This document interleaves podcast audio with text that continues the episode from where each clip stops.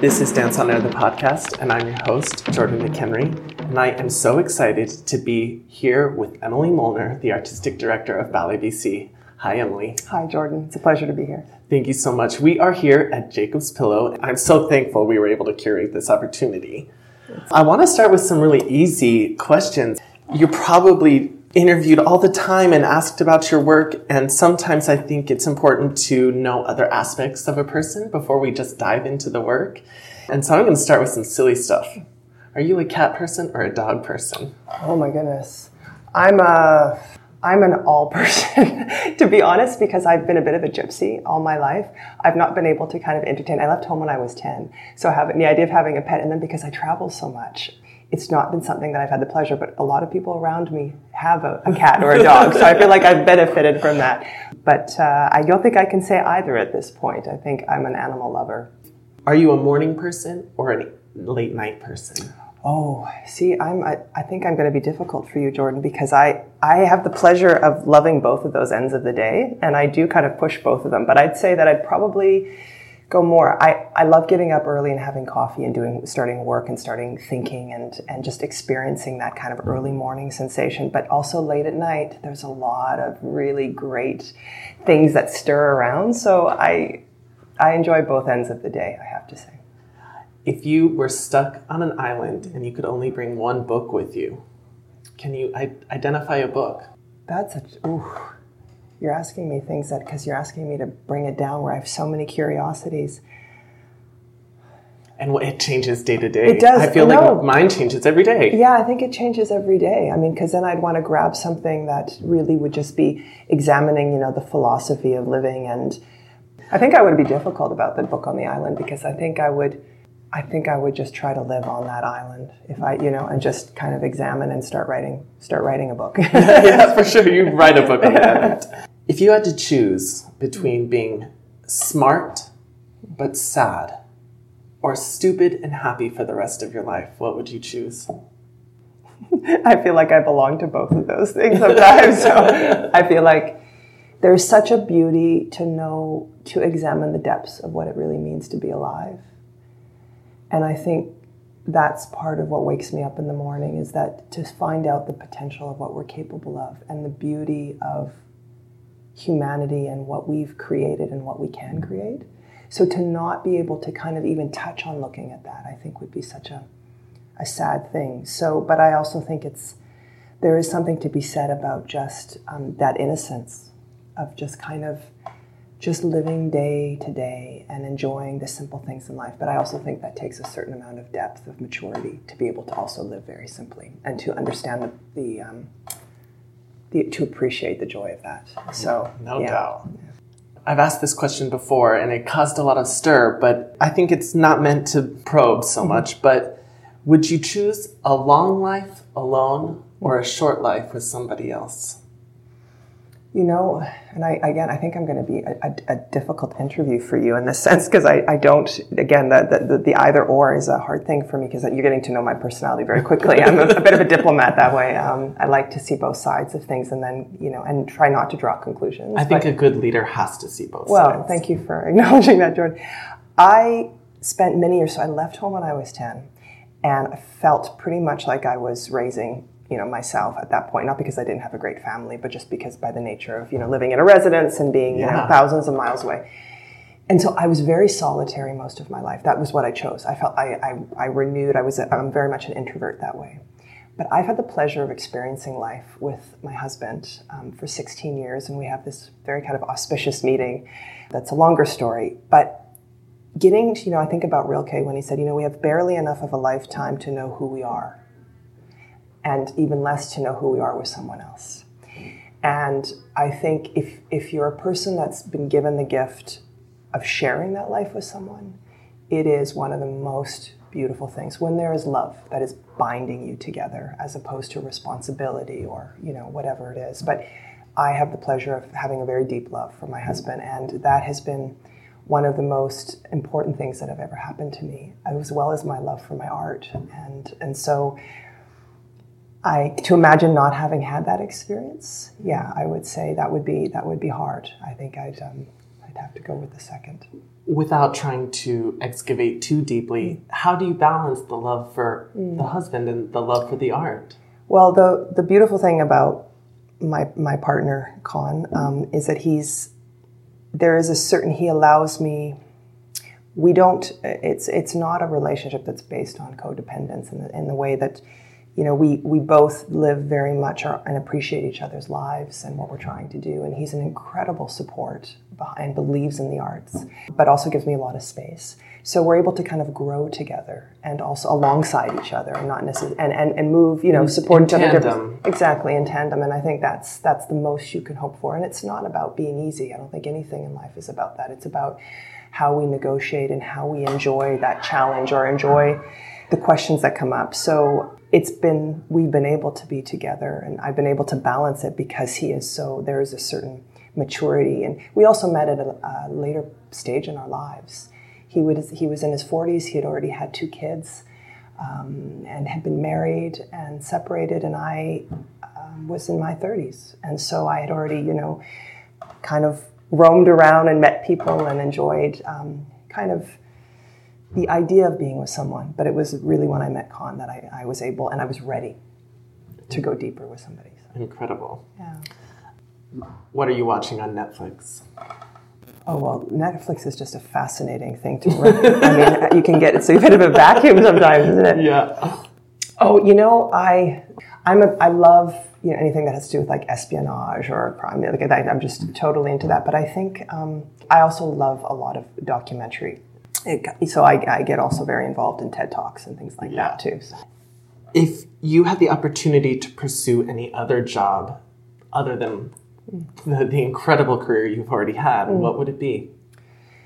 I think if I look at what has kind of been question marks or questions for me throughout my my time of um, being on this earth so far, is that I, I really love under, kind of looking at what makes people tick.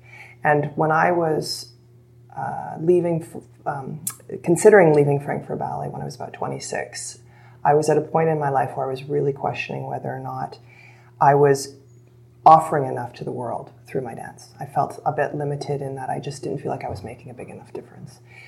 And I thought, okay, the answer is I need to quit dancing and I need to study anthropology.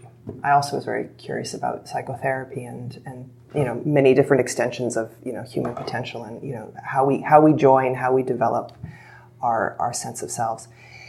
And I just something in me said, no, you're not. You can't. You can't exit. And um, and so I took my questions and I put them more into my profession as opposed to walking away. But I think that there are. I mean, I love architecture, I could see myself um, studying architecture, studying anthropology, doing a variety of things. But I think I'd still be asking some of the same questions that I am right now within my work.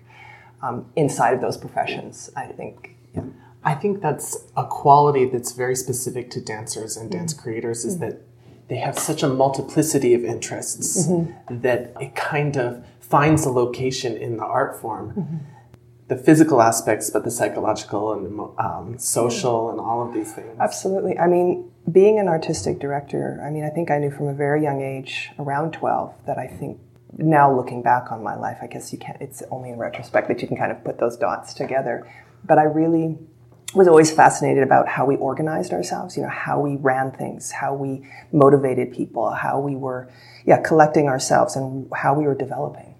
And I think I wanted to stud- I wanted to think about being an artistic director, but I had no idea for many years how that was ever going to happen. But I think it was back to your your your, your comment about this psychology, being a director, and nobody told me how much the job would require that type of empathetic, if you if you choose to look at leadership that way, of the vulnerability and the courage it takes to develop, help support and develop artists and the people around the art making. So every single, I mean, one of the first things I looked at with Ballet BC is if we are a collaborative process in the making of the dance, why is that not by extension everywhere in the organization? So I was really looking at just cultural um, uh, kind of health. You know, how are we how are we coming together in all areas of the company, all the way up into the board, Institutional. institutional, you know, um, uh, well-being, and and that I think is my biggest curiosity right now is you know just how you try to create those conversations how you how you what is really communication? I mean what is collaboration? We throw that word around just like we throw innovation and contemporary. And to the point where i think you know what we have to go past that and kind of go what does it mean i mean when people say you know innovation it's is there anything new and is that even something to strive for i really it's like a question I've had all my life, which I think if any of us are really looking deeply, we will say, we'll ask ourselves, you know, what is success to us? And I knew at a very young age that it wasn't about money and the picket fence and the house and the, the you know, the, the legacy of children. And those are all amazing, amazing things. And I applaud and admire so many people that are able to create that for themselves, that sense of abundance. But essentially, there was something striking in me, which is it's about how we look at ourselves in that mirror first. And if we can, first of all. And then, second of all, then what we do with that person once we are, have accepted who we are, what do we, how do we then go forward, forward in life and offer that to the world and, and try to be present, to be a citizen, to be responsible, uh, to participate. And so dance has been a, an incredible career to just examine that in, but I think that's my biggest question mark is just to really fully, fully live life first and help other people with the things that they want. Yeah. Um, there's there's a question there about institutional health and mm-hmm. about the direction of the institution. Mm-hmm. But before I get there, we talk. You, you mentioned about looking at yourself in the mirror mm-hmm. and accepting yourself. And so many dancers out there, I think there is an element of, I would call it toxic dance school culture, mm. right? Or just the being in front of a mirror every day can cause these neuroses or psychoses about how we see ourselves. And sometimes I think we break down those psychoses by acknowledging the things about ourselves that we're insecure with. Yeah. To a certain extent, or of um, being slightly vulnerable. Mm-hmm. Is there something in your childhood or education as a dancer that you look back on now and think, how silly was it for me to focus on something like that? It's an interesting question. I think First of all, when you were saying vulnerability, I think it's a strength to be vulnerable. And so, one of the, I think the things around institutional or um, organizational kind of health and well-being is to allow to support an environment where people can be vulnerable, and that that is a trusted and encouraged environment. So that takes maturity, leadership, of uh, maturity of leadership, to have to be able to hold that space. I think I really do believe, Jordan, that life gives us stepping stones. And so anything that may have been very conflicting or challenging for me along my pathway has only helped. This is just who I am as a person, has only helped to kind of help define. You know, I look back at some situations and I go, oh my gosh, that was just incredibly hard. I don't know, did that have to happen? And then I go, but this, I don't think I could see things this way if that hadn't happened. And maybe that's being idealistic, maybe. So I don't see them as things that I would do differently now. I mean, I guess that goes back to do you regret anything in your life? And that's been something too, is just have that clean plate every day when you get to bed. You know, just like, am I, do I feel okay with the decisions I made and the way that I approach certain things? And I mean, I'm always learning. It's a work in progress, right? And, but um, I think that I, if there was anything about the way I've done my work or and I would love to just say to people is just to enjoy. You know, for many years I didn't enjoy as much as I would have liked. Th- I was very, very hard on myself. And I think to your comment about dancers, we are such a special community of people. What is required to show up when you try to dance? The mind body connection is very rare. That, that, it's not a demand, it's a, it's a, it's a, it's a gift that when we really activate being fully a dancer, there's so much, so many delicious things to examine. That mirror, because we are our own instrument, the feedback comes to us. And so I think we have this wonderful moment to kind of not it's not about distancing but to have you know where is identity inside of all of that and so i think as far as leadership is concerned is that's where it all starts is how are we actually talking about feedback how are we giving people feedback as dancers and how is it when we're striving for excellence and it's our own instrument, our body is our own instrument that's getting that, what are, what are, it kind of calls to action a more intense and refined idea of how to, to, to give feedback because we're not looking at a canvas and we're not listening to a piece of music. We're actually talking. I mean, you are the idea that's being translated. You're talking to another. that dance cannot realize itself unless a human being actually activates the ideas. So the and stays dynamic with it. Yeah, and so every choreographer who has an idea, they need that that that buy-in. They need that agreement from a dance artist to even start the idea. So right there, that contract in itself gives us a huge opportunity of how do you find agreement? You have to. It's like building these small community societies every time you make a piece. So it's there's so much that we're doing that is effective, I think, to look at in the rest of the world, the way that we we connect with anything. I mean, I think we as dance in dance are examining so many things that we probably don't even realize because we're so busy making. But the way we're making is actually quite um, our adaptivity, our flexibility, our ability to just kind of reinvent all of the time. These are all cons- aspects of, I think, great ideas, ways of innovating. I mean, these are things, attributes that you need to innovate. I had the incredible pleasure of seeing Ballet BC last night open for at Jacob's Pillow, mm. and the program that you curated and mm. brought to this festival was really powerful. Can you speak to the role of curating a full evening of not just your own work, but choosing choreographers? Mm being a choreographer is one hat, but being a curator is a different hat.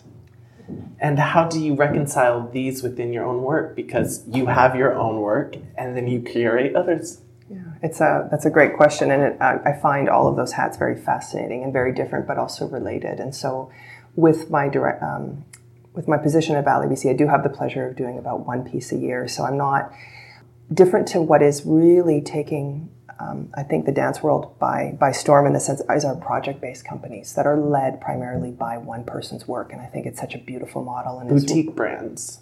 In, in North America, it's really and a lot of places in the world, it's really where we are at right now in, in contemporary dance. But to be able to kind of to play in a in the curatorial um, kind of venue of a creation based company that has multiple voices I personally just selfishly love it because I learn from every single choreographer that comes in because we are, in most cases, making the work that we are presenting, but we are also purchasing. But so, one thing I always look at is just diversity of ideas, diversity of craft. Um, every person that comes through our doors, they care. They care deeply about, they have a unique voice. I mean, what is unique? Unique in the sense that they are so committed to what they're trying to do. And it's not, Jordan, about everything being a masterwork. I mean, we'd be debilitating our ability to make if that was our what Primary we objective. exactly. It's wonderful when a piece goes on and has a long life, but you and I both know that you know that's also requires where audiences are at and there are beautiful pieces of work that only found their maybe more popular success if that's even fair to say after that person has departed, you know, the world. And some people it's immediate. And so it's it's already a success to open up the conversation. And then and there's so many different layers. What happens for us in the studio first, how each creation or each project develops our practice and develops the artist within the studio, develops our organization. You know, every time we bring in a new choreographer, our staff, our audience, our board, everybody is is getting new ideas, getting a new perspective. And then when we work with that person again, of course, it, get, it gets enhanced. But then there's this idea of creating a canon of work. And of course, being Canadian, that's the first set of eyes, you know, the first lens I put on, which is how is this participating in our national curation of dance?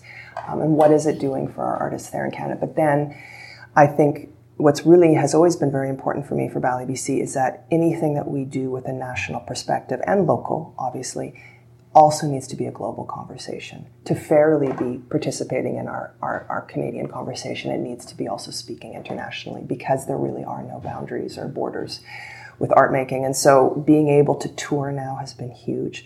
But but back to the curatorial question you had, I love putting programs together and I love the way they respond, how you put take an audience onto a journey. How from, you know, bedroom folk with Sharon Eyal to the end of Medhi Walerski's Petite Cérémonie, you feel like you've had these three lives that have kind of everybody's kind of participated in. And if I've done my job well, I'm not we're not trying to tell people what to feel or think. We're opening up an experience for them and then they tell us what it means for them. And and if we're really doing it well then you know hopefully it's planting some seeds or offering a, a perspective on things that are important to them at that moment in their in their lives.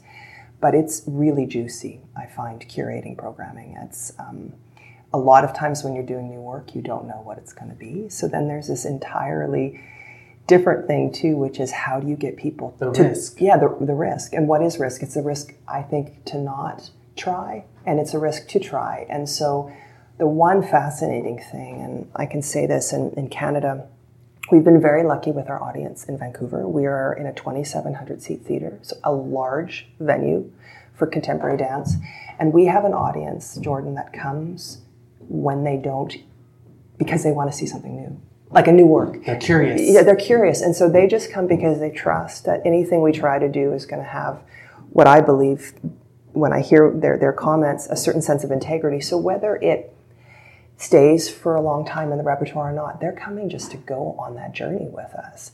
And that's a great place to be with an audience where they're just sharing, they're, they're discussing the, the programming and not opinionating always on the programming. It doesn't mean they don't have opinions, you want them to, but that's not at the forefront. It's not about like or not like. It's about what was going on in that work, where I got that, I didn't get that, can you help me? Or this is what I saw, you know, and they're connecting dots. And I learned so much from our audience, but we've really been lucky in Vancouver to be able to do what we're doing um, there. I will say that you have uh, curated 45 new works. I'm just dropping this Mm-hmm. statistic in your 10 year tenure at It's a lot BC. of it's a lot of pieces. And I It's will very go out on a limb, and I think there is probably not another co- company in North America and maybe the world Hmm. that has this type of statistic of commitment to new work at this level of I think you might be right. I mean, I haven't done that research entirely, but I do know that we are definitely on the far end of, of how much we've we have, how many new voices. Because in a lot of cases, the people that have been working with us, we found new Canadian voices, but we've also introduced to Canadian audiences voices that have had been established in other parts of the world, but have not been introduced to Canada. So we've been opening up these doors in so many different ways. But I, it has been um, an ambitious goal, and it was a very strategic one on my behalf because I wanted to show from the very beginning of my tenure as artistic director to our audience here's what's going on in the world of dance. Well, how does it make you feel? And from that information, I was able then to start to curate with them, for them, and through them, and and then you know move the company into you know international territory. So we touring has been a kind of a midway th- thing that has come in now. I mean, we're on tour this year for 13 weeks. Wow. The company, you know, 10 years ago, maybe a week we did of touring. it was just not something that we had, and it wasn't because the company wasn't it's been around for almost 35 years. The company was there before me, and it will be there after I leave. But it's it's um, it's very special to see that there is a response happening, not just around where, just not not just around where we live, and also in Canada, but also I mean to be here at the Jacobs Pillow is phenomenal. It's a, such a privilege. You say that art making has no boundaries, and I agree with you, but I also think art is supremely local in the sense that you you only affect the people who are right there with you in the present, right? Yeah, very present. Yeah. How does Ballet BC represent Vancouver? I think by what we were just talking about in the sense that Vancouver is a place, has been a place for many years where people move to. I mean, there's obviously a huge, huge group population of people that were born there, but it's um, when I think of Vancouver, I think of people starting things, um, changing their lifestyles, opening up, slowing down, and trying new things. That's kind of, I mean, I think of that as in the West Coast. This kind of people often, you know, moved from the eastern part of, you know, North America. I think on both both for United States and Canada, and they kind of were looking to kind of experiment with a different way of, of, of use of time and space. And, you know, first of all, let's just discuss the fact that we have the ocean there and the mountains, this beautiful land and the people and the indigenous peoples that are so presently involved um, and have been there bef- for many, before many of us. Um, it is such a rich culture of diversities and you really can you really feel like you have the license to create in Vancouver, and that people acknowledge that and give you space to do it. Um, I just I feel like we've been able, yeah, we've been supported to take risk, and I think people really um, enjoy the uh, a contemporary sensibility. So it's really it's been an, uh, a huge invitation to be able to make dance there. I asked this question of people who are in positions similar to yours, which is how is your organization working to ignite culturally underserved communities mm. or sectors in your own community? Mm. Because audience generation is par- paramount, mm-hmm. audience education is paramount to keeping this art form alive. And can you comment on something that Ballet BC is doing to to ignite that? Yeah, we are always uh, looking at how we can um, connect connect those conversations and how we how we are and how we can continue to enhance that. So some of the things, I mean, our outreach and educational programming is where, of course, we first start. We have a Dance Express program which has been servicing or been, been developed in order to go to underprivileged youth. And right now, I'm really happy to say that uh, our primary focus is also working with underprivileged youth in schools that have a, a very strong um, Indigenous um, student body. And so we are actually going into their schools and also bringing them into our studios and moving them, teaching them about creative movement, sharing with them creative movement, we're, and then having them share a conversation with our artists. Uh, we're really trying to help um, stimulate and inspire their own creative selves. So we also do kind of a multidisciplinary approach where we might mix mediums, you know, use text or dance or music, so that they're really just exploring themselves first and foremost. Um, and I think, you know, that's one aspect. I we're always trying. I mean, our audience right now is our demographic is anywhere from you know 12 year olds to 95 year olds, and if you walk into one of our shows, you'll see a lot of diversity.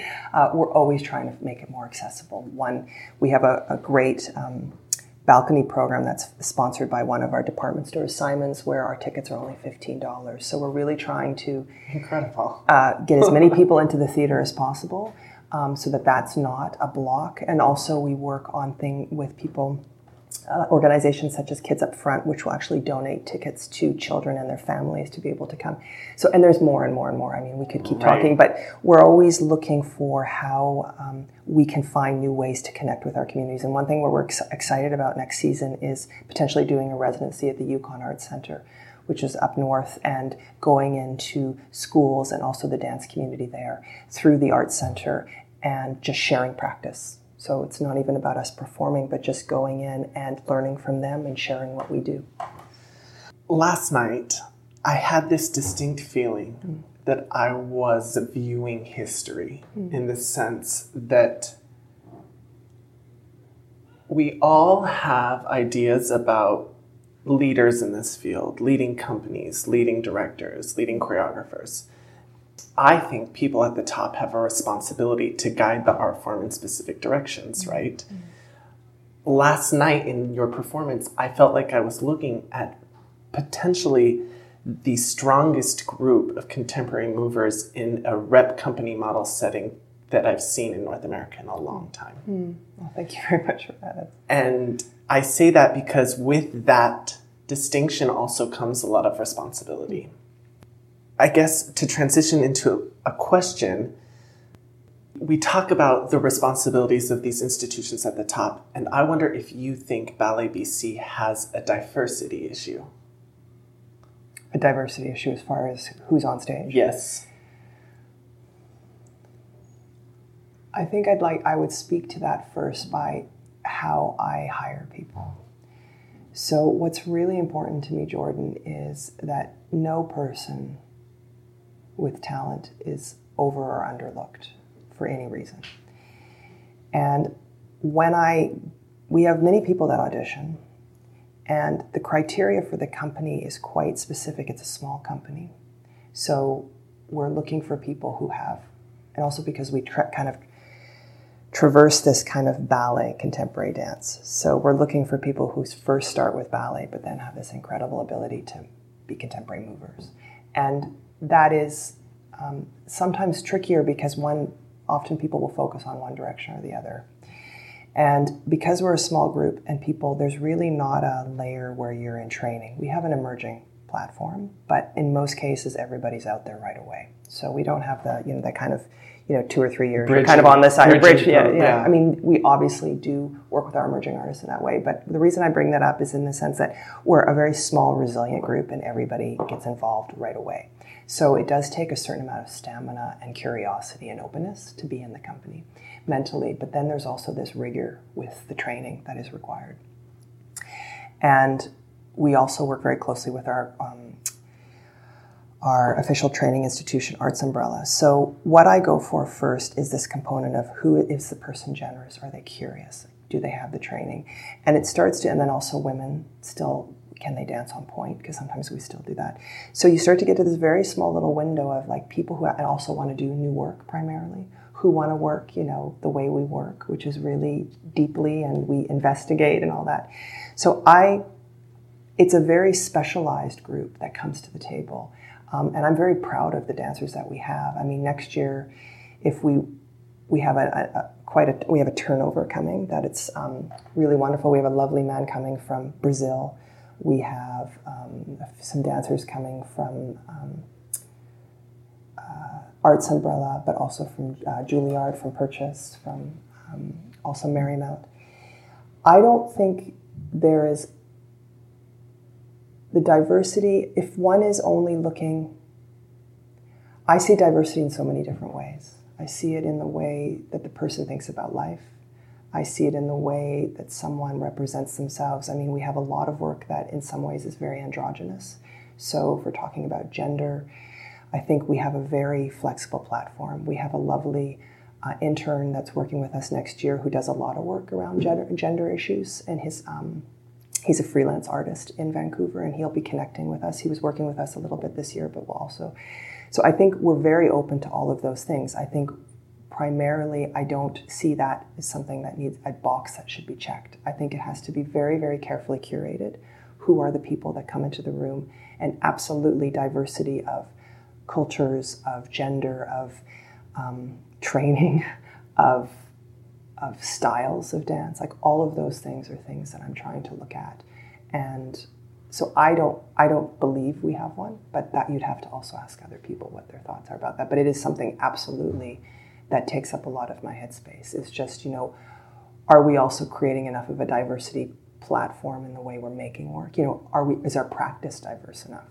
Is our comment on stage and what we're talking about diverse enough? Are our dancers just, you know, culturally diverse enough? are we attending to gender diversity? You know, all of those things in our staff, in our board, and it's it's absolutely one of the key questions today that but I think to just do it, I think it's how we do, how we actually answer that question is the sensitivity to which we do. I think. I regret describing it as a problem right. because I wouldn't. Yeah. I wouldn't identify it as a problem. I would just consider it a discussion that always needs to be present, yes, right? Yes. I mean, right now, yeah, we certainly we have two African American dancers, and we have um, a, a, dancer from Canada who's comes from Colombia, from the roots of Colombia. So I mean, and next year we're going to have even more. So it's it's if that's one way that people are looking at the company. But I, again, I'd say that that's putting diversity into a box. That's also absolutely that's tricky. But um, I recently heard that you participated in a Forsythe descendant evening. There was an evening of work presented where your work was presented, Crystal's work was presented, and it was billed as a Forsythe descendant evening. Mm-hmm maybe I'm mistaken, and please correct was, me. Know, it was a performance that we did at the Brooklyn Academy of Music. Yeah. Yeah. After oh, just recently, mm-hmm. last week. It mm-hmm. was just this week, exactly. last week. Uh, exactly.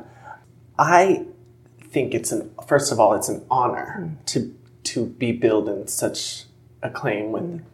A pioneer like William Forsythe. Mm-hmm. But at the same time, I think it does an injustice mm. to your work, which I saw last night, which was incredible, and also to Crystal's work mm and also to the, the myriad of other choreographers that have come from Forsythe.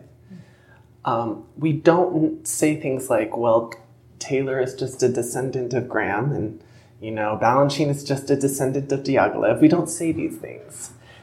I have to reconsider that thought. Mm-hmm. Can you comment on that at all?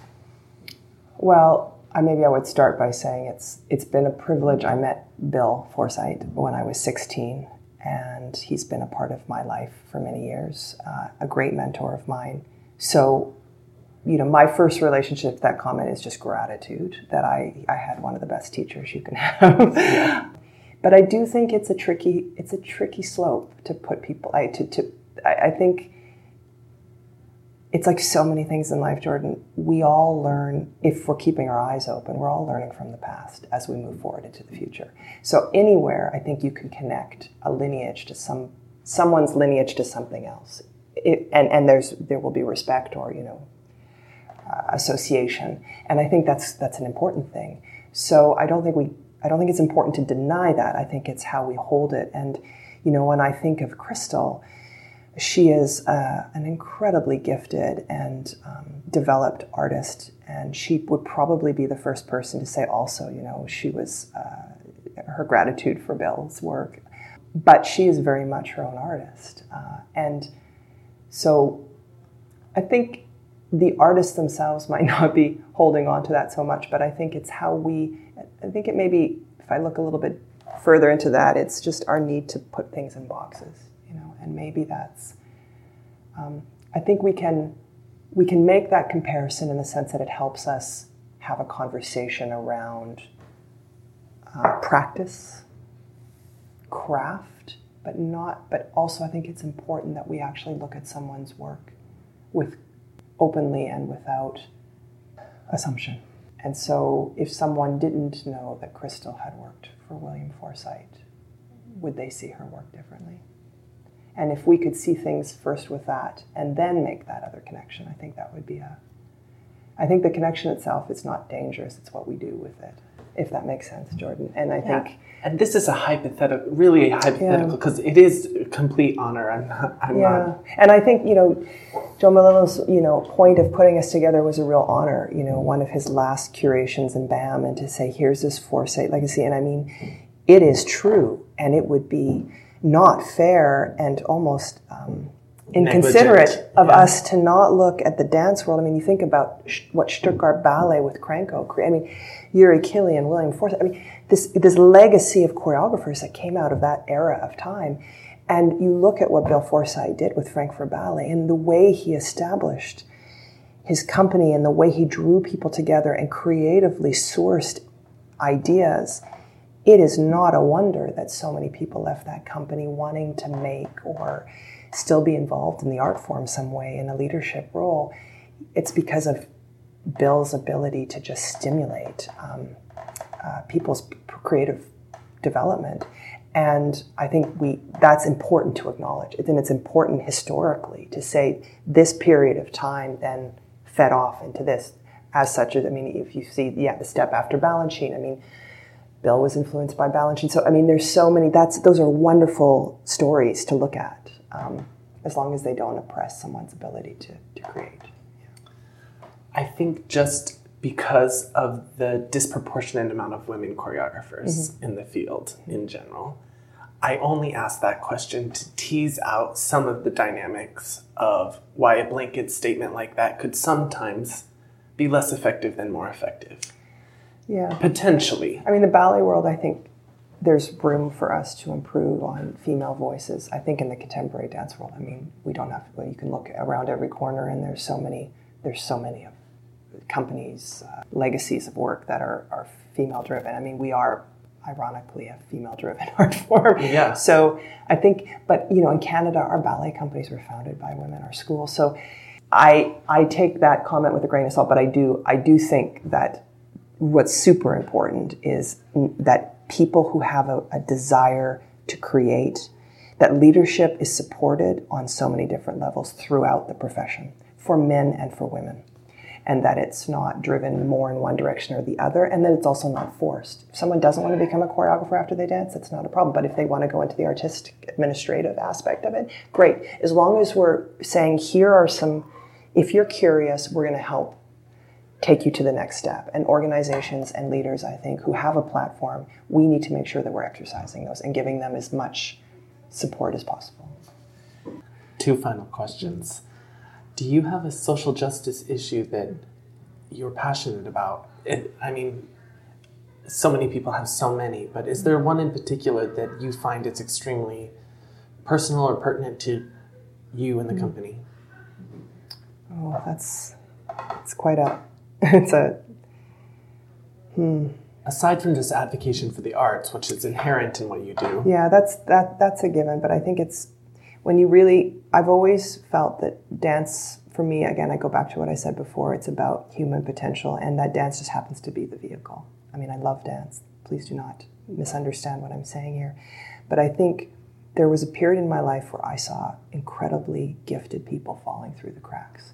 I walk down streets, we live in a part of the world where it's very a very temperate climate, so people can live on the streets. The poverty issue, people that have no homes, who have not had education, not because they're not capable. I have a, for me deeply, I am saddened by the lack of possibility that some people get, and um, for no other reason than just timing, like that their lives just didn't. And how can we create more equality? And how, and I just, that kind of, where does that start from? And how do we, as human beings, you know, you know, I see people walking down that street with me who walk right past those human, like these are human beings who are like, these are, these are us. And that could be any of us.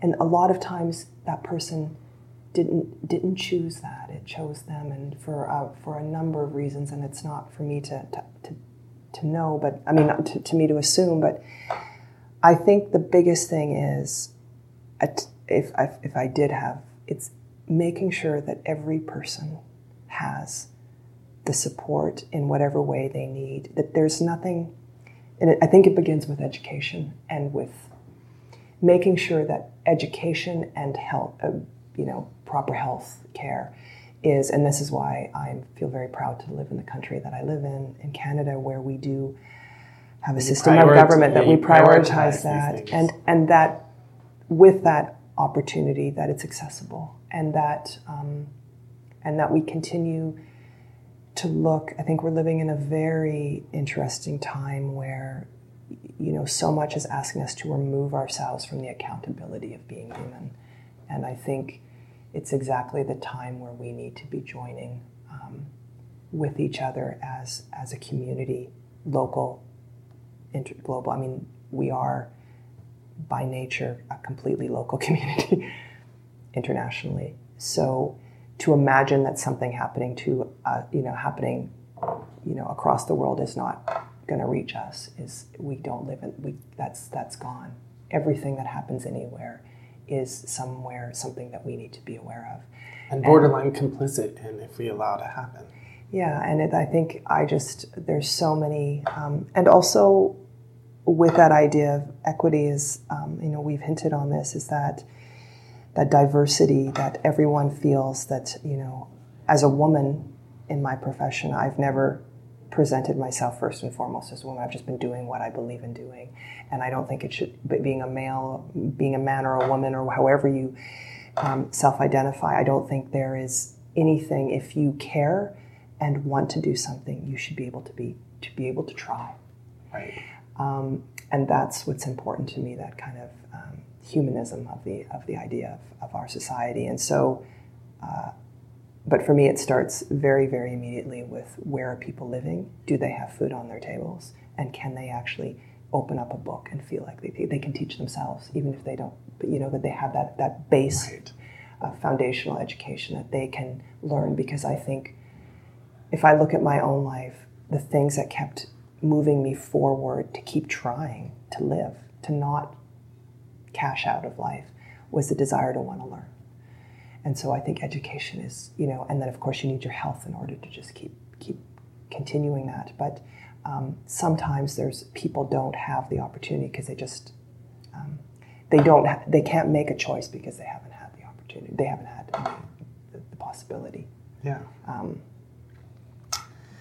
Final question is we do this segment called Twirl Talk. Okay. And twirl talk is like girl talk. okay. We talk about people we have crushes on. Oh, I see. And by crush, I just mean we identify an artist in our field or outside of our field hmm. that has been inspiring us lately that deserves a shout out of this type of twirl tuck oh. crushiness. Oh my gosh. And it's everybody always says I have so many, but I also think people know pretty quickly that there are some strong identifiable ones. Hmm.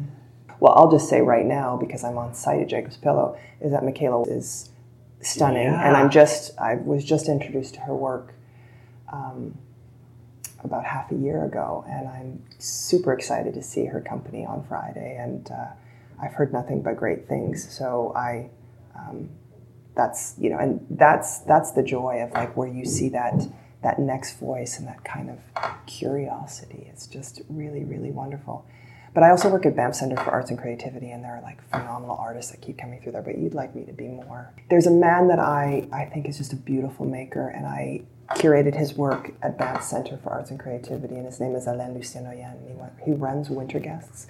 He's a beautiful storyteller.